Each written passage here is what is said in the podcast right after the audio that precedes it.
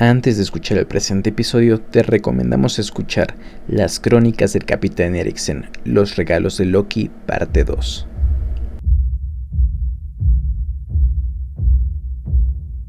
Las Crónicas del Capitán Eriksen.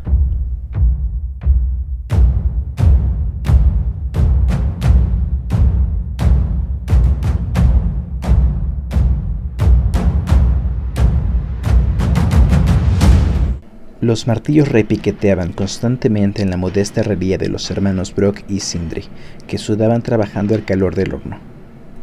Loki apareció caminando tranquilo entre los artefactos que colgaban de las paredes. Loki los contemplaba curioso, reconociendo que allí había obras magníficas. Cuando los enanos se percataron de su presencia, detuvieron su trabajo y lo miraron con suspicacia. ¿Encuentras algo de tu gusto? chilló Brock, era delgado y de cabellos negros, secándose el sudor de la frente y de los brazos. Loki se volvió hacia ellos, sonriente. Le gustó que los herreros no se sorprendieran de que se presentase así sin avisar. Probablemente los hijos de Ivaldi habrían estado alardeando de los ilustres visitantes que recibían en su fragua y de los magníficos encargos que se habían de desempeñar para los dioses. Sindri, más bajo y robusto, pero de facciones parecidas de su hermano, se limpió las manos con un trapo de tela mientras estudiaba cautelosamente el proceder del visitante. Eres de Asgard, dijo secamente. Habéis oído hablar de mí, respondió Loki divertido. Los enanos fruncieron el ceño, lo cual tomó él por una respuesta afirmativa. ¿Has venido a buscar maravillas a precio de nada? Loki siguió paseando distraídamente por la sala mientras acariciaba las armaduras y las armas de las estanterías.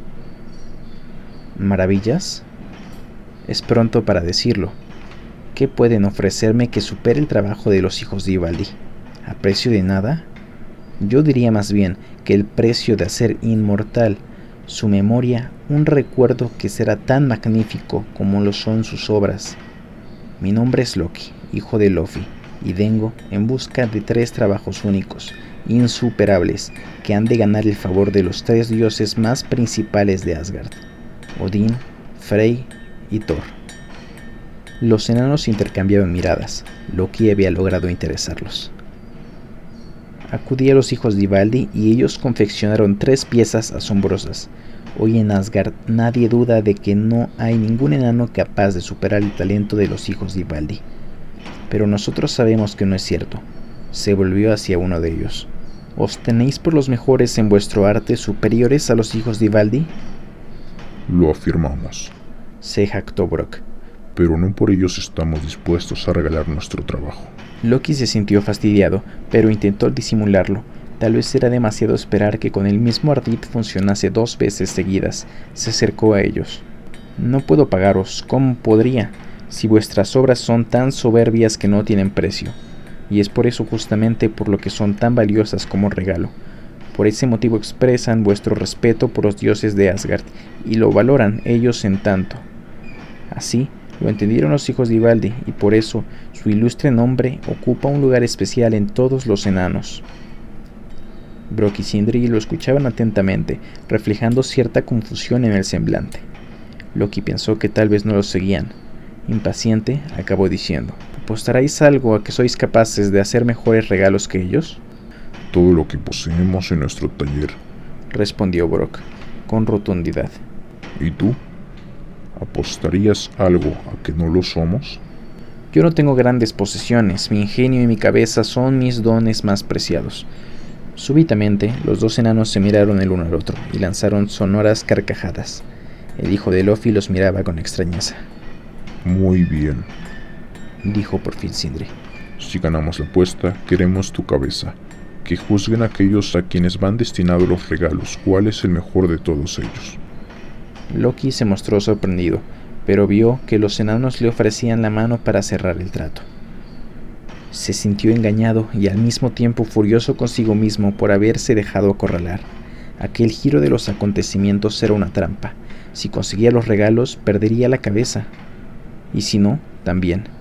¿Cómo había permitido que dos enanos obtusos le arruinasen de tal modo? Frunció el ceño mientras los contemplaba. Su fealdad le pareció de pronto insoportable, repulsiva. Alguien tendría que ponerlos en su sitio, arrastrarlos por el fango, humillarlos públicamente. Maldita sea, no tenía otra opción que apostar contra ellos. No sin repulsión, estrechó la mano de Brock y luego la de Sindri, que eran quienes sonreían satisfechos ahora. En tanto Brock le daba con fuerza al fuelle y avivaba las brasas del horno, Sindri se asentaba en un pequeño atril y esbozaba diseños y apuntaba ideas con la ayuda de una tabla de pizarra y unas barritas de arcilla blanca. De tanto en cuanto le mostraba los esbozos a su hermano para que diera su parecer, aportase alguna idea o los rechazase. Cuando quedaron de acuerdo en cuáles iban a ser los tres regalos, se pusieron manos a la obra.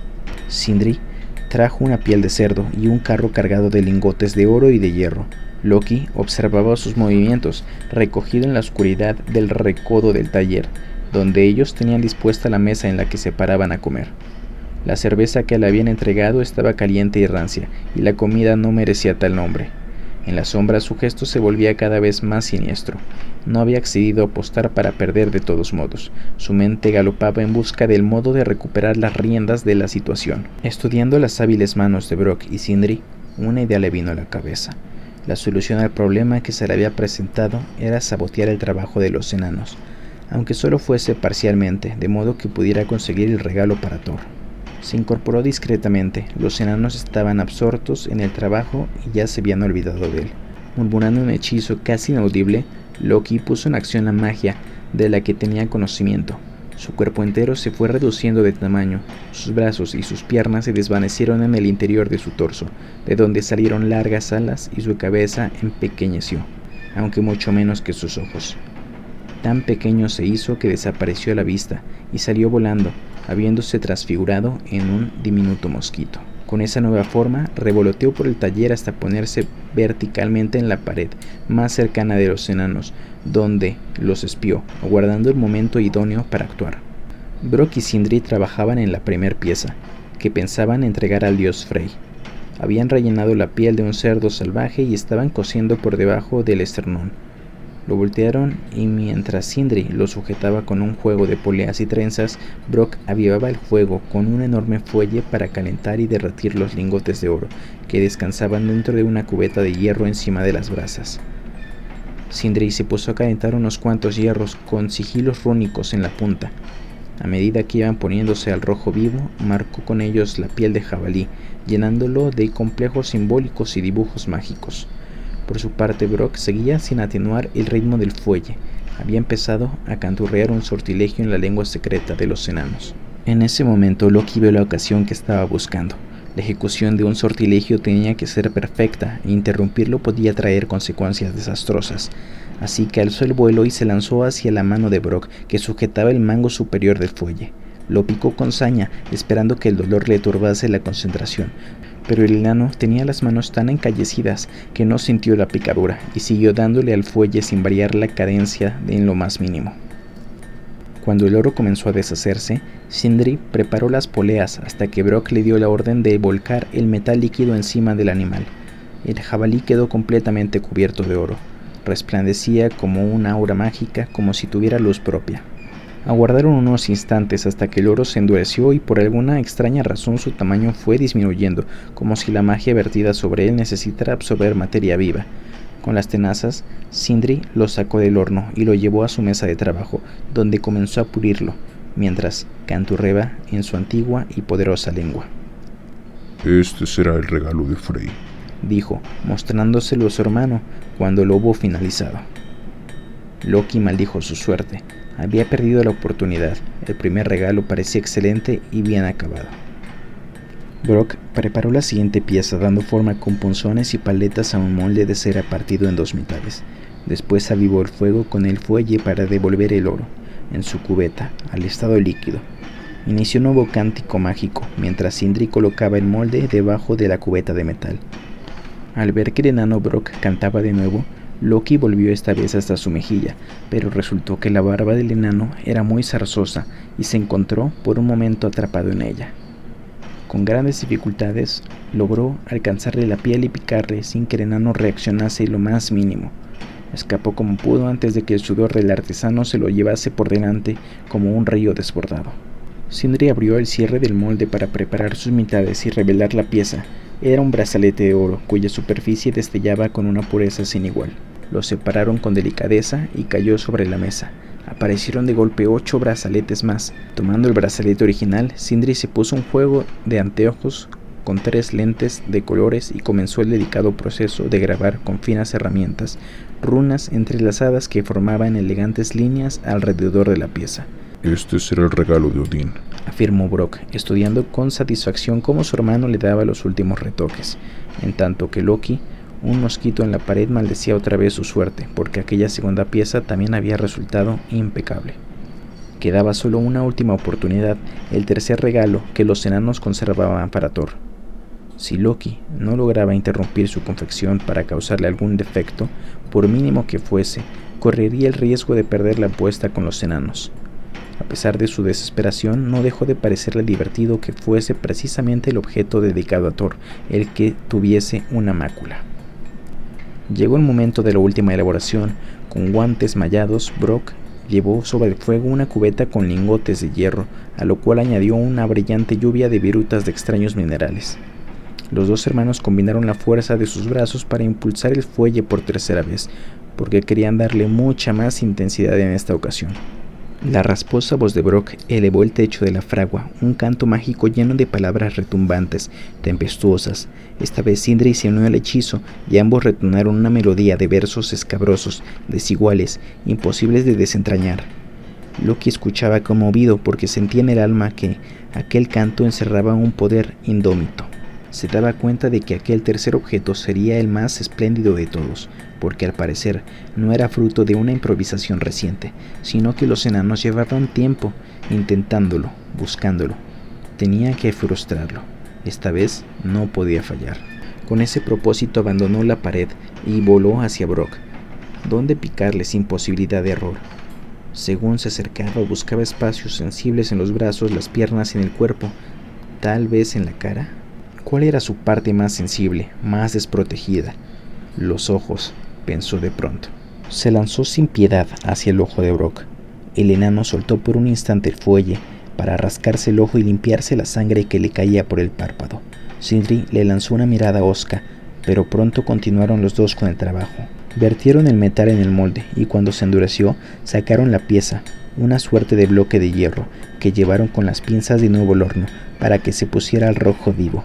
Entonces Brock tomó un martillo y tan pronto como Sindri le trajo el bloque de hierro candente, lo depositó sobre el yunque, comenzó a golpearlo duramente, subiendo y bajando vigorosamente el brazo para darle su forma verdadera. Entretanto los dos enanos seguían cantando el ritmo que les marcaban los manazos, engarzando con él la oscura melodía mágica. Cada terrible impacto hacía soltar chispas y lo que parecían descargas de menudos relámpagos que envolvían la pieza como sarmientos de luz. El hierro se iba moldeando y centelleando hasta que empezó a dar la sensación de cada golpe de martillo resonaba en el techo del taller como un trueno. Loki se estremeció y espantado buscó refugio en el hueco más oscuro que pudo encontrar. Hasta en tres ocasiones devolvieron el hierro al fuego y luego lo aporrearon y cantaron sobre él, haciendo que los relámpagos que despedía fuesen tan bravos que se proyectaban por todas partes. Al cabo de este proceso ya no parecía un vulgar bloque de hierro, sino la cabeza de un martillo admirable que se prolongaba en el mango porque estaba hecho de una sola pieza. Sindri aplicó todo su arte para grabarle runas por ambas caras, y luego su hermano recubrió el mango con placas de madera y tiras de cuero suave. En el extremo del mango añadieron una pequeña correa, dando el trabajo por finalizado. Brock sostuvo el martillo entre sus manos para examinarlo. Por culpa de ese condenado mosquito, el mango me ha quedado más corto de lo que debería. Gruñó. Y aún así, dijo Sindri que estudiaba las runas inscritas en la superficie metálica. Creo que jamás hemos hecho un trabajo como este, hermano. Después de tanto intentarlo, lo hemos conseguido por fin. Poco antes de recuperar su forma humana, para presentarse ante ellos, Loki ardía de rabia, escondido en la oscuridad en forma de mosquito.